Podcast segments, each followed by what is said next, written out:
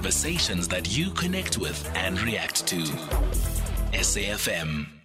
It's 18 minutes to 4. Following Parliament's decision to pass a draft resolution to downgrade the South African embassy in Israel, let's hear from the South African Zionist Federation. They're calling on South Africa's political players to cease their divisive and inconsistent foreign affairs agenda and manage South Africa's international affairs with uniformity, principle, and dignity. The organisation is against Parliament's decision to downgrade the South African embassy in Israel. Chairperson of the South African Zionist Federation is Rowan Polovin. Uh, Rowan, thanks very much for joining us. A lot that I said in the intro there. Uh, explain to me what you mean by divisive and inconsistent foreign affairs agenda. Thank you for having me. It's good to be here. So, this motion does not represent the position of the majority of South Africans who are either neutral or positively disposed towards Israel. And it is simply a result of divisive political groupings who are actually playing to their domestic base. But I think even more worryingly is the silence of the ANC and other parties on actual atrocities that are happening as we speak, such as Russia's war on Ukraine. And it is surprising to us that the ANC and other parties would spend so much disproportionate time obsessing over tiny Israel when there are real challenges ahead and they remain absolutely silent. And this is what we mean by uh, very inconsistent foreign, foreign policy by our government.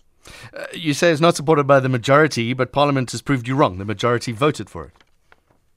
Well, only 52% of Parliament was actually there for the vote. Most people were not at the vote. And uh, the Parliament, the smaller parties, the NFP, which brought this motion, has uh, less than 1% or something of the vote uh, in South Africa. And if you did a survey, as we have, on the majority of South Africa's positions towards Israel, you'd find that is completely out of line with South Africa's and the ANC government's foreign policy, which is uh, designed to uh, make friends with despots and uh, make enemies of democracies. We spoke to the National Freedom Party a little while ago, saying that this will send a powerful message to Israel, and South Africa remains a beacon of hope and a shining example of what is possible when we come together for a just and equitable world, giving Israel a message to say that they must stop what they're doing. Well, the complete opposite, in fact, will happen. In fact, what will happen is that this motion has absolutely no impact on Israel. Israel is a strong economy, incredibly successful democracy that has a rightful place amongst the community of nations. All this motion achieves is to undermine South Africa's own international credibility. Israel is busy, busy warming, building warmer ties to countries across the Middle East and Africa. Uh, they have made peace with historical foes in the Middle East and now with multiple countries in Africa. And it is unfortunate that South Africa, in fact, is increasingly positioning itself as an antagonist to these peace and normalization efforts. So, quite the opposite. It, it does nothing for anything, it does nothing for peace. It simply undermines South Africa's position. What does this mean for the Jewish community? Well, we're extremely concerned that this sends a very dark message, not only to the Jewish community, but Christian South Africans who have positive ties with Israel. They wish to travel to the Holy Land for religious purposes. Uh, tens of thousands of Christians every year travel to Israel, thousands of Jews travel to Israel. The Jewish community has an unbreakable bond with Israel. And it sends a message to us that our rights under this constitution are being undermined.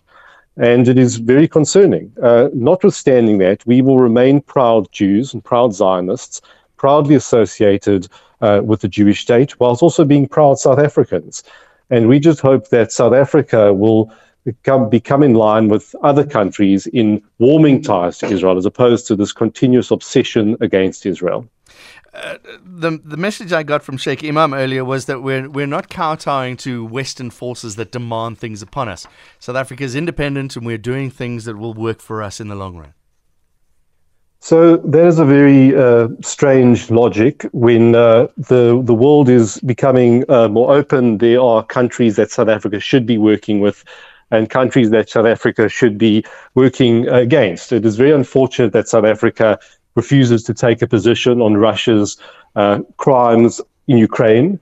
In fact, they say absolutely silent uh, on, on the issues in Tibet, on, on places all around the world.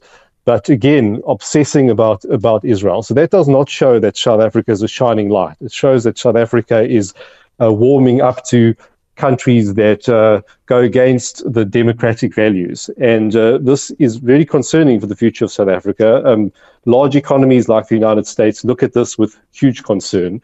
And uh, South Africa should be, uh, being a liberal democracy that it is, should be working towards the values enshrined in our constitution as opposed to um, befriending despots and dictators. One of those values is human rights. What about the human rights of Palestinians? Well, the Palestinians certainly have human rights. So do the Israelis. Uh, the Israelis have the right to to life, have the right to be free of terrorism, have the right to uh, live in peace with their neighbors, and the Palestinians also have those rights. in fact, one please God, one day we will see uh, the Israelis and Palestinians living peacefully side by side. But South Africa, unfortunately, now has very little role to play in bringing about that kind of peace.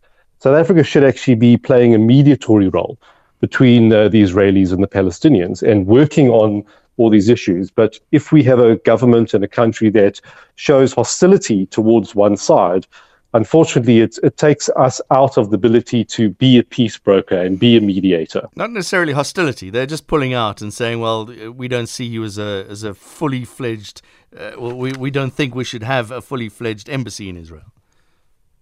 Well, I mean, we look at all the statements coming out of the South African government on a regular basis is extremely hostile. And when you compare those statements to the non-statements and deafening silence against uh, serious human rights violations that are being occurred in our country, in Africa, in the Middle East, uh, all the time, it does show a lack of uniformity, and it does show that the South African government has a bizarre hostility towards the world's one and only Jewish state.